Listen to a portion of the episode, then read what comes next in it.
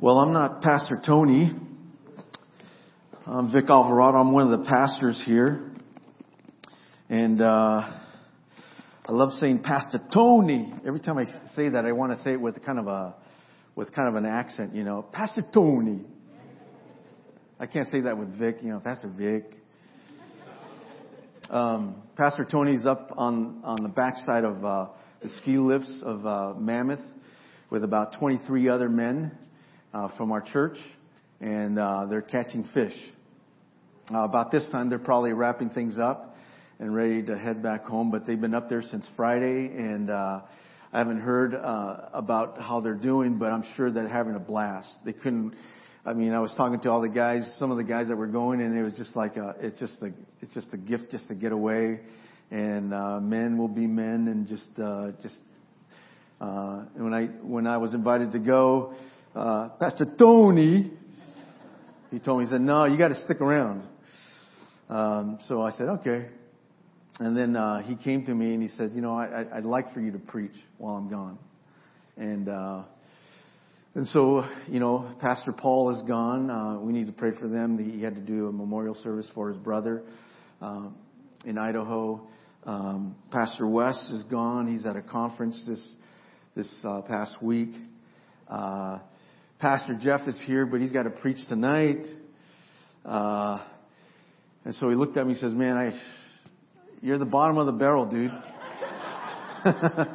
I got, I gotta, I gotta dig deep and I gotta uh, extract some, some, some gold somewhere and, and you're it. So, uh, I'm it and, uh, it may, it may be the last time you hear me preach. Uh, uh, and, and that would be, and that would be okay. Uh, so, but he'll be back next week, and uh, but he's uh, just know that he's thinking about you, and he's praying for you. He's praying for us that the Spirit of God would capture us, get a hold of us, and so that's what we're praying for. And so I'm glad you're here, and I'm and I'm glad that you're with us. And if you're a guest, we're so glad you're here as well. And I pray that you've already sensed the presence of God. And uh, really, the goal here at Mission Church is uh, for every person that comes on this campus, from the very moment they get onto the driveway to the moment they sit down in this seat, that somehow, some way, the Spirit of God would capture them in such a manner that they just, it's like, wow, somebody hooked, somebody hooked me today. I felt this, I felt the power of God, and I and I pray that you will sense that this morning. We've been um, we've been on a series that uh, that we've titled "Called to called to glorify. And uh, we've been, Pastor Tony's been preaching some messages on how do we experience that. And uh, he read a, he wrote a devotional that we are in a month of prayer and fasting for you. And as you go, as you leave this morning, on the back tables, on the back wall, right before you head out the door, there's some free, uh, a free devotional for you. Would you please pick one up and take it? Um, we're, we're spending time just making space for God this month. Because I believe that God wants to do something extraordinary in your life and in the life of this church, and He wants to do something extraordinary through you in this community. And uh, so, Pastor Tony spent a lot of time uh, writing some thoughts from his heart. Um, and uh, would you pick one up, please? And uh, before you go, they're free. And uh, if you if there's extras, which I'm sure there are, you can feel free to take another one. Maybe hand it to a neighbor that you've been sharing Christ with, um, and uh, allow them to enjoy what we get to enjoy. So please pick one up this morning. Like I said, we've been in a series that we've called called to glorify, and and as we begin this morning, will you please read uh, with me together the proclamation and the promise that uh, that we've been uh, declaring together during this series? Um, it's up on the screen. Will you read aloud with me this morning? I'm about to study the incorruptible, inerrant Word of God. I open my heart to God's message. I humble my mind to His wisdom, and I rest my hopes on His grace. I will accept this rebuke with repentance. I will rejoice in its truth by faith and trust in its promises that can never fail. I can be what it says I can be I can do what it says I can do. I can change what it says I can change. As I trust in His grace and Spirit, I covenant with God that I am ready to learn I'm ready to grow. I'm ready to change and hide in His Word in my heart to honor Jesus Christ as the Lord of my life. Last week, Pastor Tony uh, addressed the importance of knowing Jesus. And this morning we pick up right where he left off last week by being reminded of our, of our greatest and most glorious calling in life. Yesterday I, uh, I got my hair cut and, uh, the gal who cuts my hair has been cutting my hair for almost 30 years. I know I don't look that old, but I'm an old guy. She's been cutting my hair for almost 30 years. And, um, she does such an incredible job that, uh, I've, I've addicted my son to her hair cutting skills. And so we both went down yesterday morning to get our hair cut. It's one of our favorite things to do. And, uh, and, uh, as she was cutting my hair, I asked her this question. What is your calling in life? I said, Tina, what, uh, what is your calling?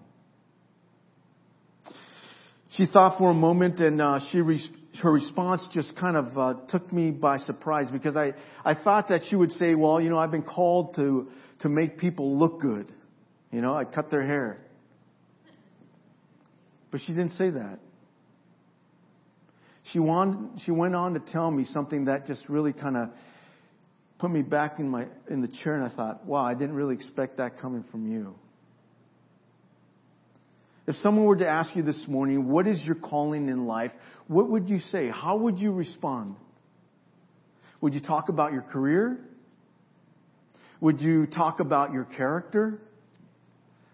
Would you, would you, would you respond by defining your capabilities? If somebody asked you today, what is your calling? What would you say? My prayer this morning is that before we leave here, we'll, we'll know without a doubt what our glorious calling is. That we'll know with absolute certainty what we've been called to, to be and to be all about. Whether we are young or whether you, we are old, that before we leave today, that the Spirit of God will commune with us in such a manner that we'll walk away with absolute assurance what we were called this life to do. So as I begin this morning, I want to just invite you to uh, encourage you to ask yourself the following questions. Do I desire to know God in a more intimate way so that He may use my life to positively impact those around me? Do I desire the, the supernatural life of His Spirit to be released through me so that those closest to me may be blessed by the Lord? Do I desire to be able to, to worship God and to love Him and, and others with greater freedom? Do I desire and am I, am I conscious of the need for God to do something extraordinary in my life, in the life of my family and in my church and in the world? Even as we read these questions, I, I, I know without a doubt that there's not one single person in this room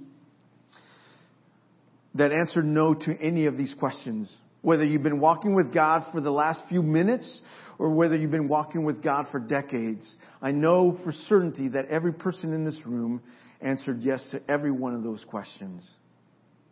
Why? Because I believe that when God created us, when God created you, when God created me, He placed in each one of us the desire to fulfill every one of those questions, to respond positively to that. I believe the answer to the complexities of our life is, is rather simple. And the psalmist gives us a portrait of, of this simple, although not easy answer in Psalm 24. If you have your Bible, turn with me to Psalm 24.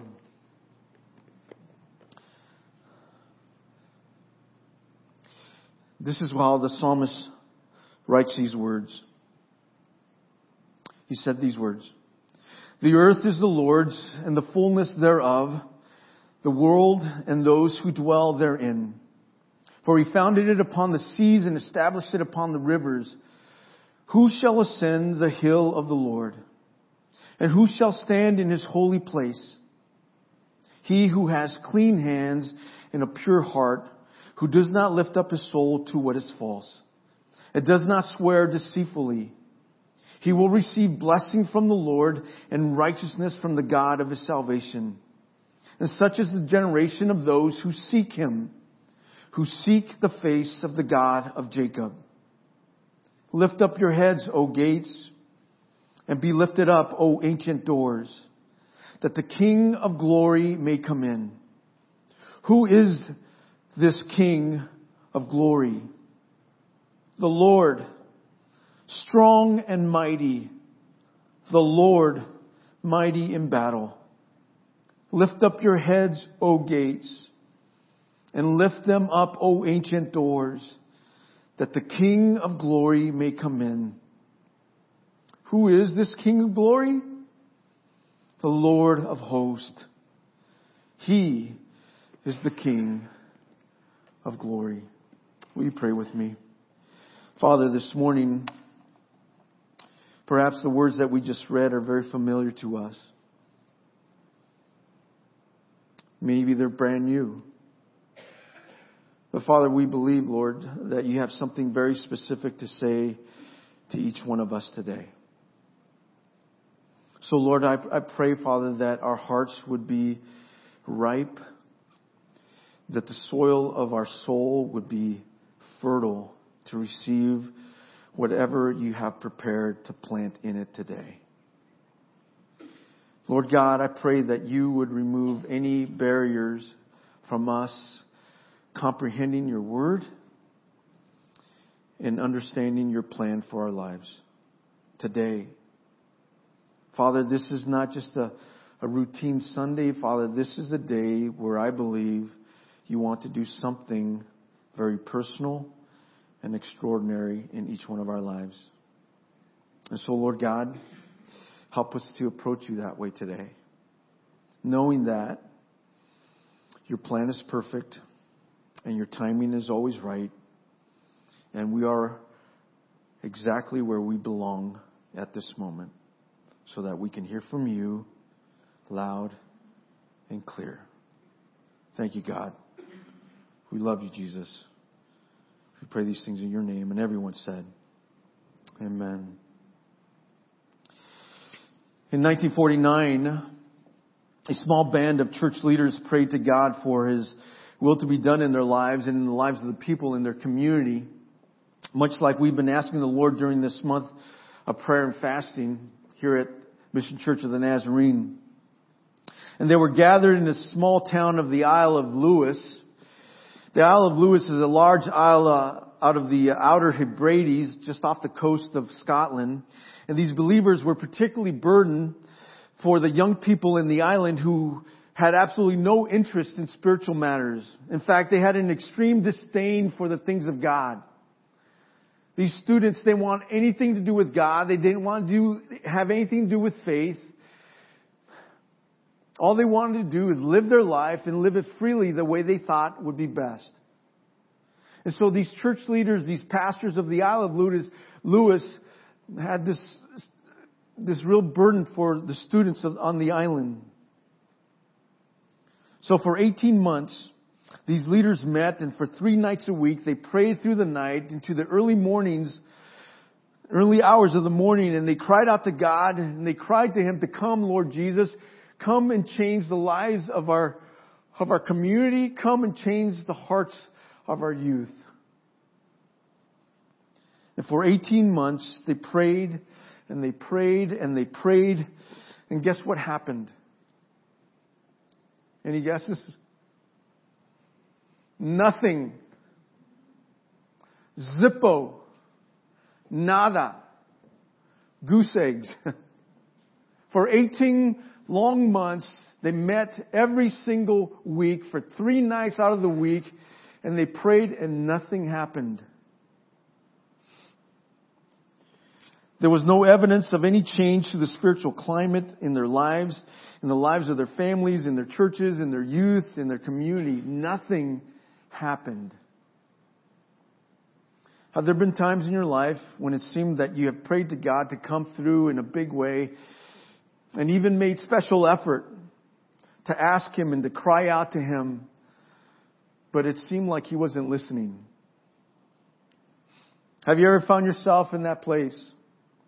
Maybe, maybe you're there now. You've been asking God to do something in your life. Maybe you've been asking God to do something in your family's life and in your marriage. Maybe you've been asking God to do something in your neighborhood and, and it seems like, it seems like God is not listening. Maybe you go to school every morning and before you get on campus, you, you stop and say, God, do something in this school. And maybe you quit praying because you don't see any evidence of that. Have you been there? That's exactly what these religious leaders on the Isle of Lewis experienced. Then one night during one of those, uh, these prayer meetings, a young pastor rose to his feet and he opened his Bible and he began the, to read the section of the passage that we just read this morning out of Psalm 24 verses 3 through 5. He, and he wrote, read these words, Who shall ascend the hill of the Lord? And who shall stand in his holy place? He who has clean hands and a pure heart, who does not lift up his soul to what is false and does not swear deceitfully, he will receive a blessing from the Lord, the righteousness from the God of his salvation. Then facing these leaders around him, this young pastor said in his, in his Scottish brogue, I tried to practice what this guy must have, sounded like in, in Scottish brogue, you know but uh, it kind of sounded funny coming from a Mexican, so I'm not going to try it. But this is what he said. This is what he said. Brothers, it seems to me to be so much humbug. I didn't know what humbug meant, so I looked it up. In fact, I looked it up this morning. Humbug means deceptive or false talk or behavior. He says, brothers, it seems to me to be so much humbug to be waiting and praying as we are if we ourselves are not rightly related to God.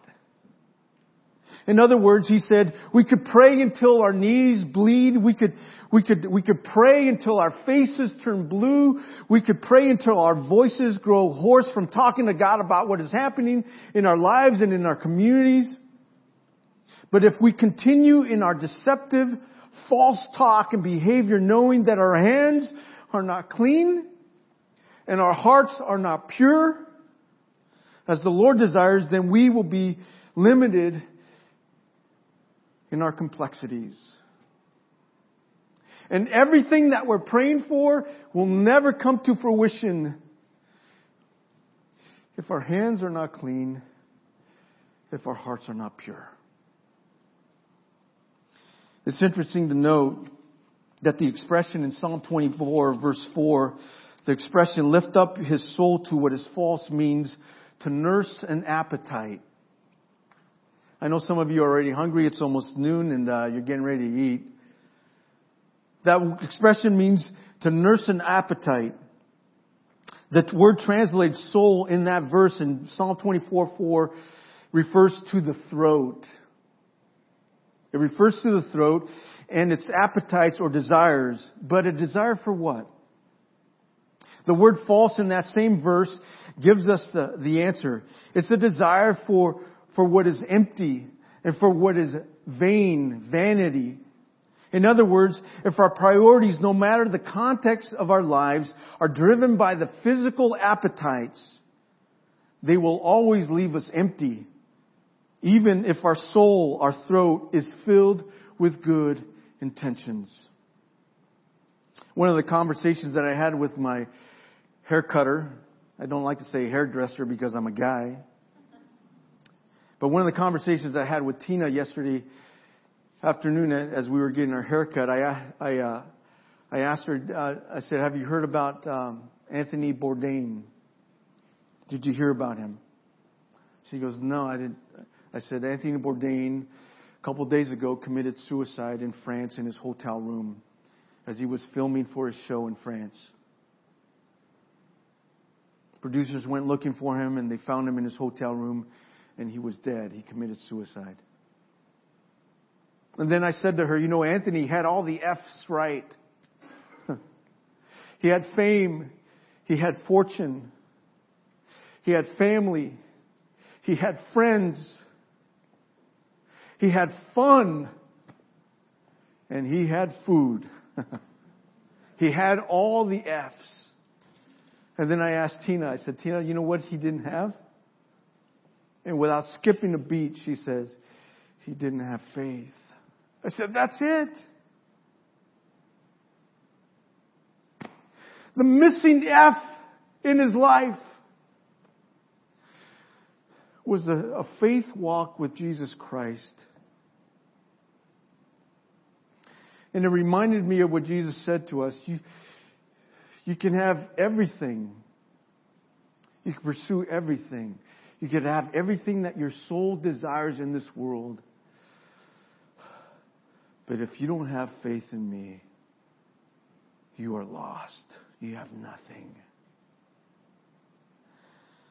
Back in the Isle of Lewis, as they knelt in the straw, these leaders realized that the roadblock to God answering their prayers, they, they realized what the answer, what the roadblock was, and so they humbly confessed that their hands were not clean, and that their hearts were not pure, and that they had lifted up their soul, their throat to what was to what is false.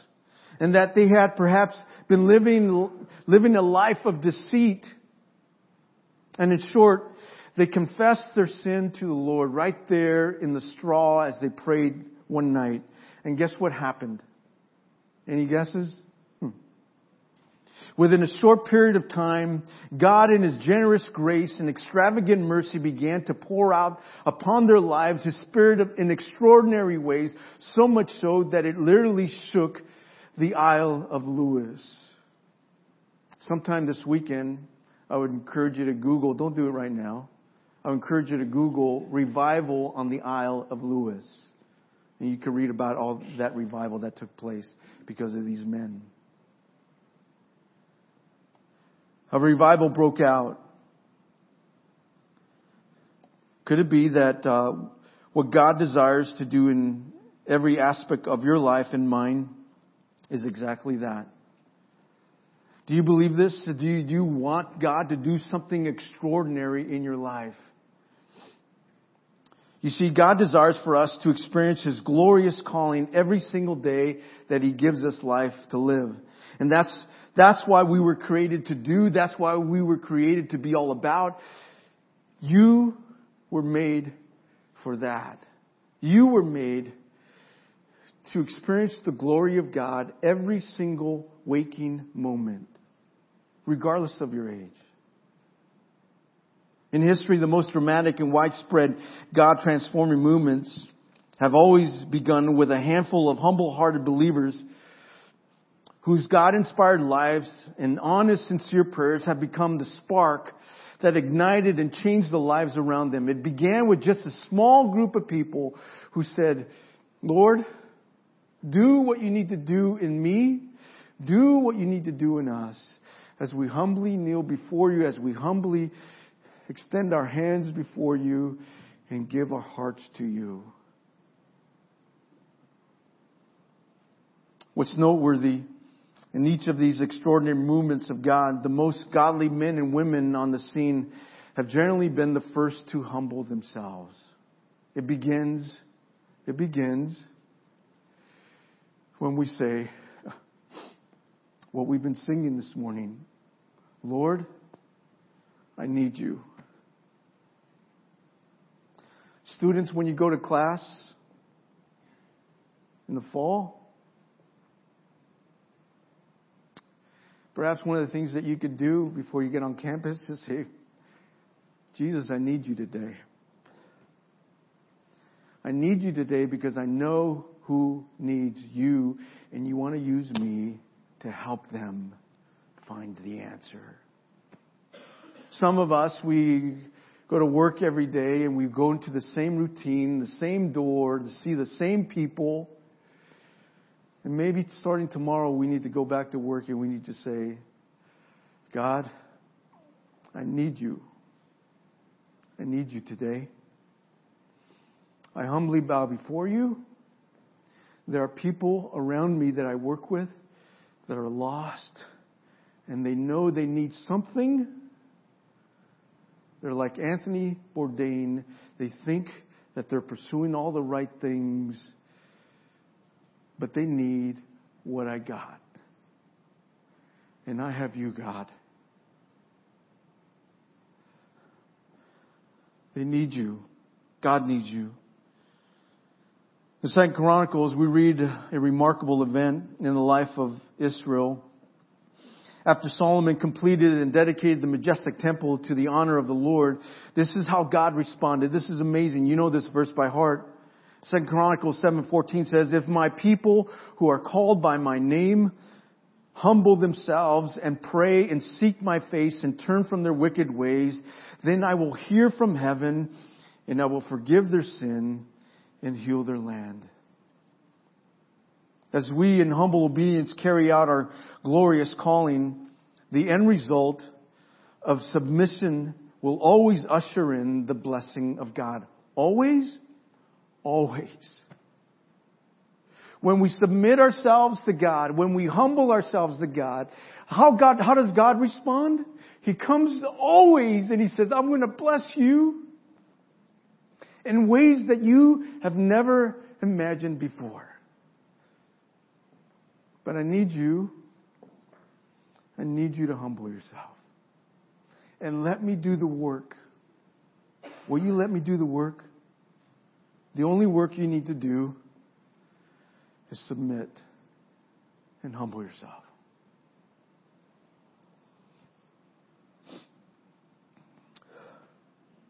He always comes through.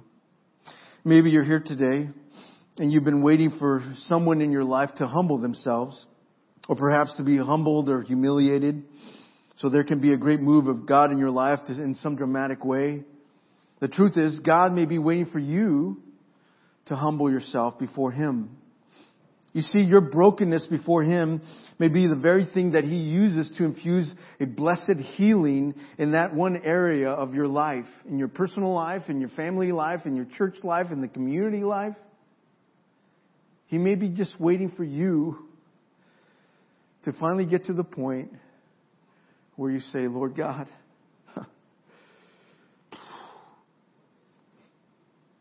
here are my hands. Here's my heart. In all honesty, the thing that, that keeps God from doing what He wants to do most in our lives and what we desire most for Him to do is not found in another's willingness to humble themselves, but in ours. You see, only as we submit to Him and confess our sin and in our, in, our desperate need for His mercy and for His Lordship will we experience what we've always were created to experience, our glorious calling. You see, the answer is really that simple. But carrying it out is what's difficult, isn't it? Why? Why is it difficult for us? Why is it difficult for us to humble ourselves? We can come up with a lot of answers. But that's the hard part. You mean God wants me to completely submit to Him? You mean to tell me that God wants me to completely humble myself before Him before He can do the extraordinary? That's, that's, that's hard because we, we like our independence. We like to do things our way. We like to determine our own destiny. And so that goes against the grain of who we are. And God says, uh, no, it, it just, it takes that simple act, but I know it's difficult for you to do.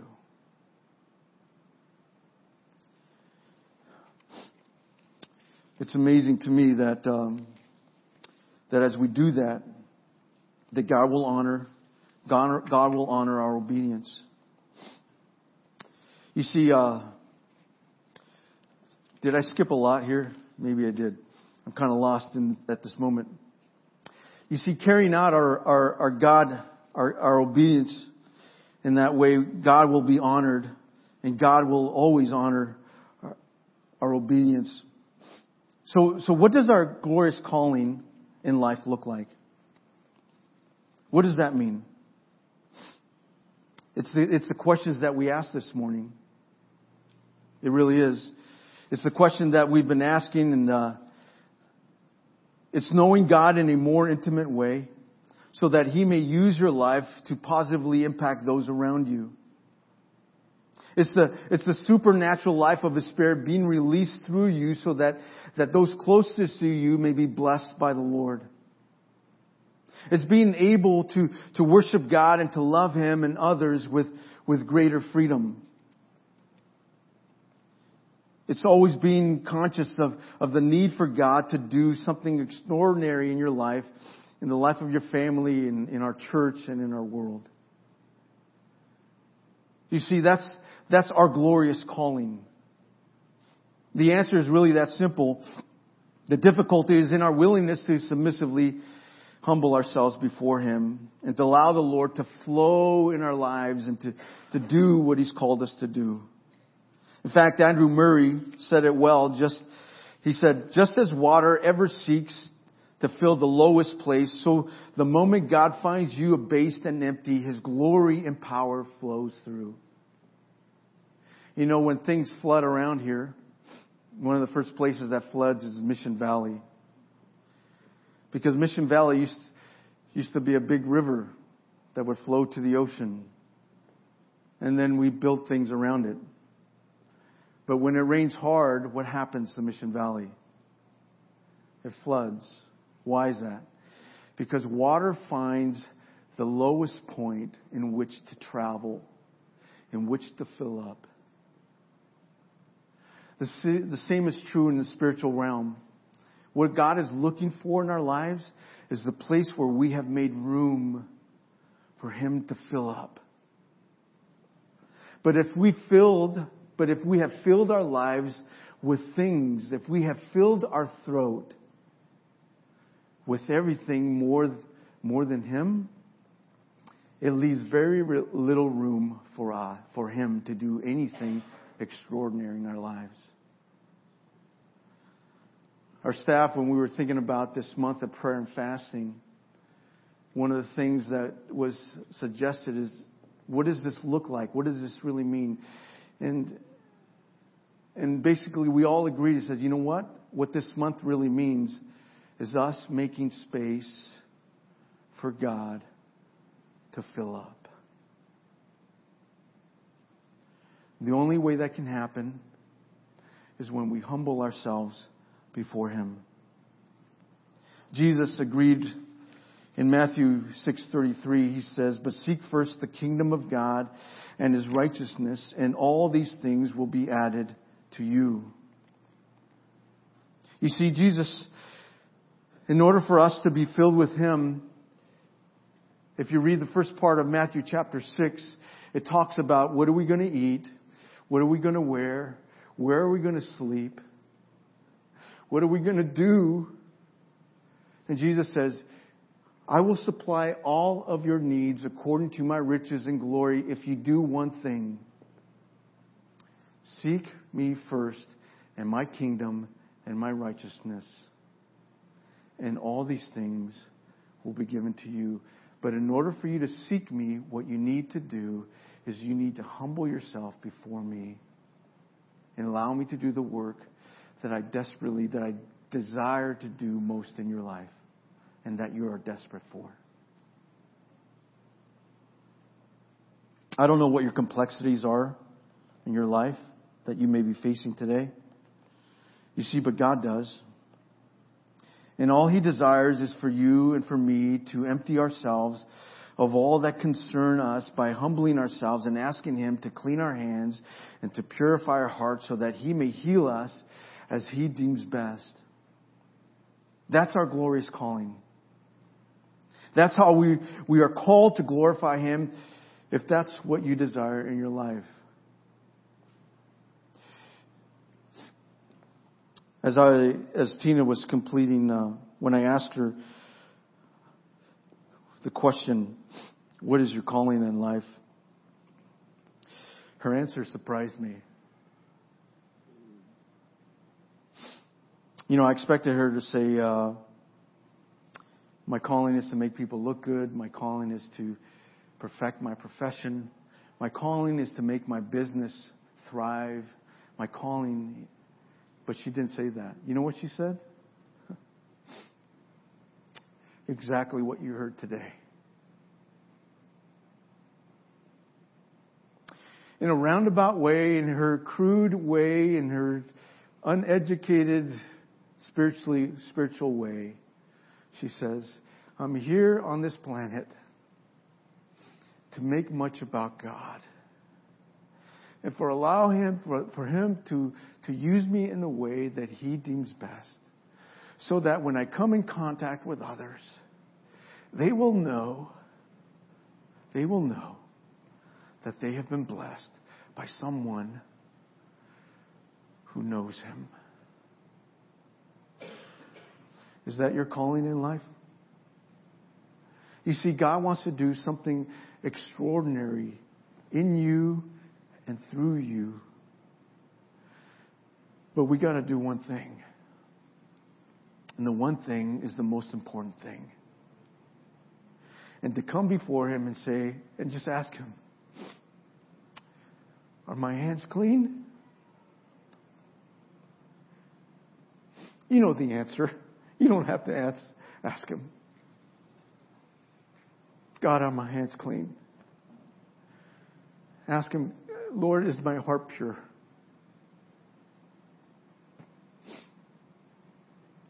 Is my throat, the appetite of my life, filled with things that are blocking access to your Holy Spirit's power in my life so that whenever I pray, it hits a wall.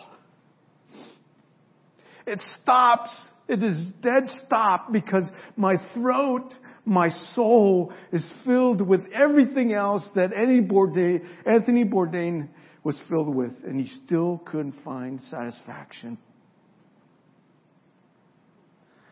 Are your hands clean? Is your heart pure? You see, until we get that right, we will never experience the glory that we've been called to.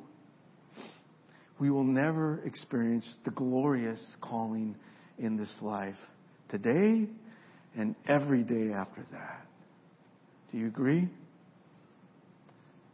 The most important thing we could do this morning as we wrap up is exactly that, is pray. We've been, we've called you to prayer this month. And so I'm going to ask the worship team to come and we're just going to wrap up this morning. And I'm going to ask you to do this.